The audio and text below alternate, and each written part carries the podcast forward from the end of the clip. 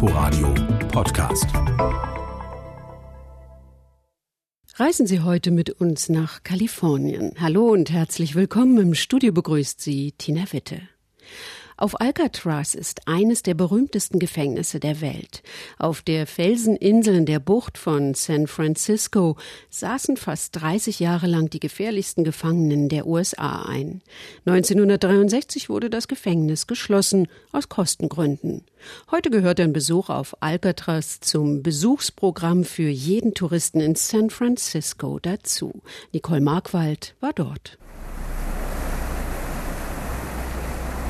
Gerade mal 15 Minuten dauert die Fahrt von dem Landungssteg Embarcadero in San Francisco zur Gefängnisinsel Alcatraz. Zweieinhalb Kilometer liegen zwischen dem Ufer der Stadt und der Felsinsel. Die schroffen Steilwände und die zum Teil verfallenen Bauten auf Alcatraz wirken an einem typisch nebligen Tag in der Bucht zum Fürchten. Wenn Gefängnisse eine abschreckende Wirkung haben sollen, dann schaffte Alcatraz das schon ganz ohne Wachtürme oder Stacheldrahtzaun. So if you break the law, you go to jail, and if you break the prison's law, the jail's law, you go to Alcatraz. Wer das Gesetz brach, kam ins Gefängnis. Wer im Gefängnis gegen die Regeln verstieß, kam nach Alcatraz, erklärt Führerin Alexandra Picavet. Food, medical care, Uh, Nur Essen, eine Pritsche und medizinische Versorgung waren garantiert. Alles andere mussten sich die Gefangenen mit guter Führung verdienen, erzählt sie. Seine Nummer, die wird Bill Baker nie vergessen. 1259, yes. Auch für ihn war Alcatraz ein temporäres Zuhause. Er kam 1957 als 23-Jähriger auf die Insel. Schwerer Diebstahl hatte ihm in Oregon eine Gefängnisstrafe eingebracht. Mehrfache Ausbrüche führten dann dazu, dass er nach Alcatraz verlegt wurde. Hier allerdings verzichtete er auf den Versuch auszubrechen.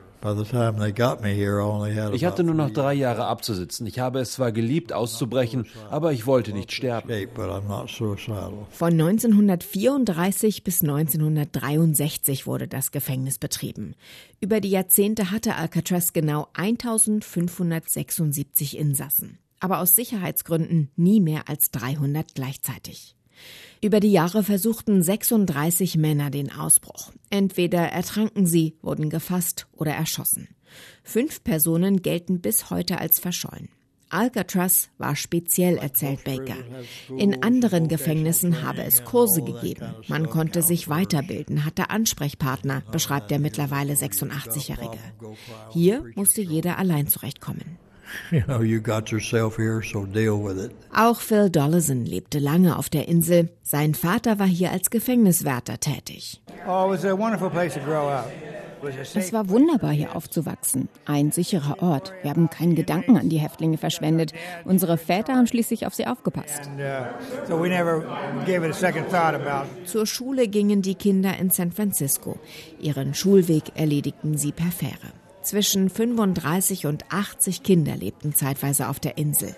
Auch Andy Ramirez wuchs hier auf. Mir war das lange peinlich. Auf meiner Geburtsurkunde steht nämlich Alcatraz als Geburtsort. Ich habe lange anderen einfach nur gesagt, dass ich in Kalifornien geboren wurde. Aus Kostengründen wurde das Gefängnis 1963 geschlossen. Heute ist der Ort ein Touristenmagnet. Mehr als 1,4 Millionen Menschen besuchen Alcatraz jährlich. Die Insel bietet einen besonders schönen Blick auf die Skyline von San Francisco und die Golden Gate Bridge, der sich aber nur genießen lässt, wenn man Alcatraz jederzeit verlassen kann. Südlich von San Francisco gibt es ein Restaurant, vor dem sich lange Schlangen bilden. Happy Hooligans heißt es. Und es ist ein veganes Restaurant mit mexikanisch-amerikanischer Küche. Markus Schuler hat es ausprobiert. Das Happy Hooligans gehört für mich zu meinen Lieblingsrestaurants im Süden des Silicon Valley. Es liegt in San Jose im Stadtteil Cambrian Park. Von außen ist es ziemlich unscheinbar, selbst drinnen ist es spartanisch und alles andere als modern ausgestattet, zweckmäßig wäre vermutlich okay. Einfache Holztische, rote Sitzbänke und Stühle, ein Linoleumboden. Hier ist Platz für gerade mal 40 Personen. Jetzt braten wir das Soja-Bacon-Stück an, gemeinsam mit dem Burger. Gleichzeitig toasten wir das Brötchen. Wenn Taylor Graham in der Küche steht, dann kocht er vegan. Sprich, kein Fleisch, keine Milchprodukte, kein Fisch. Der 36-Jährige ist bis zum Hals tätowiert. Er trägt eine dunkelblaue Baseballmütze.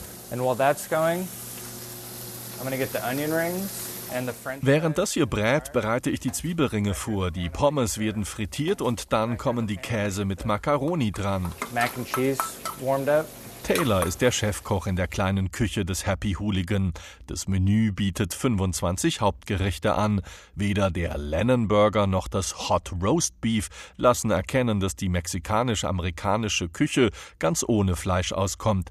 Es ist ein Mix aus amerikanischen Burgern und mexikanischen Burritos, Tacos und Enchiladas. Uh, uh,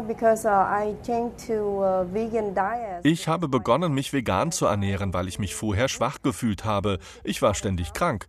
Die Umstellung auf eine rein pflanzliche Ernährung hat meiner Verdauung gut getan. Ich fühle mich jetzt viel stärker. Das ist Iva Lem. Sie hat das Happy Hooligan in San Jose gegründet. Sie kommt weder aus den USA noch Mexiko. Die 52-Jährige flüchtete 1988 aus Vietnam in die Vereinigten Staaten.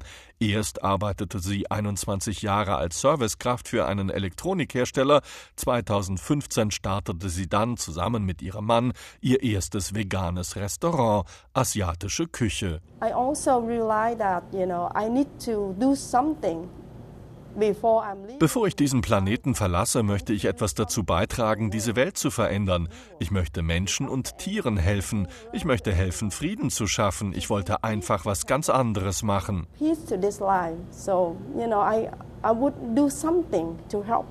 Zwei Jahre später, 2017, kam ihr zweites Geschäft dazu. Die Idee, die Amerikaner und ihre Leidenschaft für Fleisch und saftige Burger ausnutzen und ihnen rein pflanzliche Menüs unterjubeln. Das Konzept ging auf. Von Dienstag bis Sonntag sind die Happy Hooligans rappelvoll. Wer mittags oder abends einen Platz will, muss oft vor der Türe Schlange stehen und warten. Die Preise sind moderat, umgerechnet rund 12 Euro kostet ein Hauptgericht. Ivor Lamb sieht sich durch den Erfolg ihrer beiden Geschäfte bestätigt. Um die 100 rein veganen Restaurants gibt es mittlerweile in der Bay Area mit ihren 9 Millionen Einwohnern.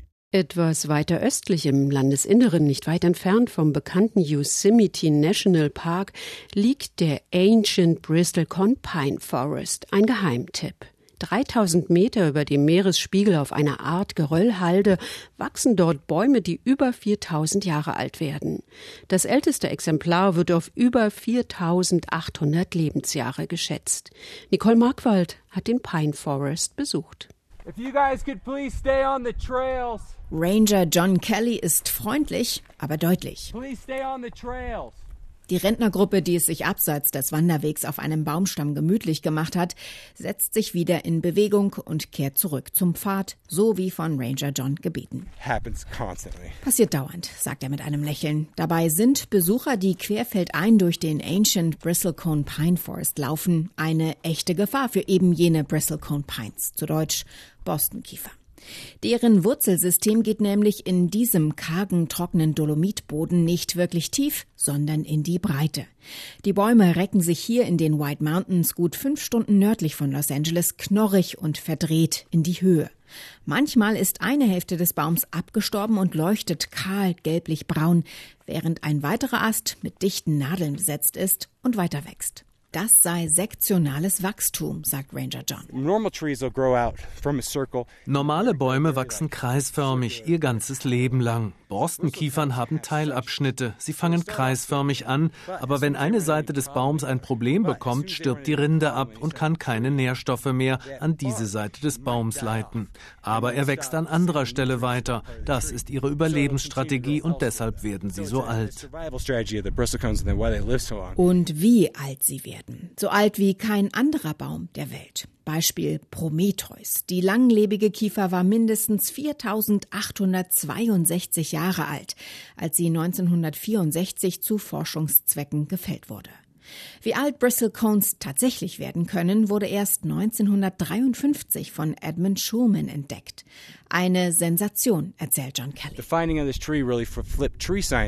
Das hat die Baumwissenschaft wirklich auf den Kopf gestellt. Alle dachten, je größer der Baum, desto älter kann er werden, wie bei den Giant Sequoias. Aber hier war anhand der wirklich engen Ringe im Stamm zu sehen, dass selbst unter harschesten Bedingungen ein Baum noch älter werden kann bad conditions that makes these trees last so long. Der Lebensraum der Bristlecone Pines ist unwirtlich. Sie wachsen in Höhenlagen von 2200 bis 3700 Metern. An Steilhängen, trotzen ständigem starken Wind und überstehen eisige, schneereiche Winter.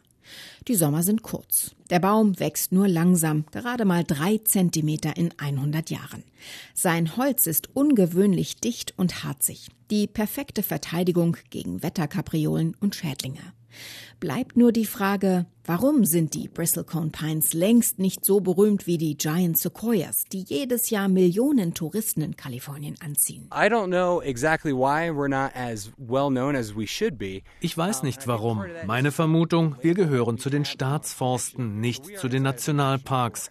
Deshalb taucht der Ancient Bristlecone Forest auf vielen Listen von Urlaubern nicht auf. Zu uns kommen pro Jahr rund 50.000 Besucher. Wenn es zu den Nationalparks gehören würde, wären es sicher viel, viel mehr.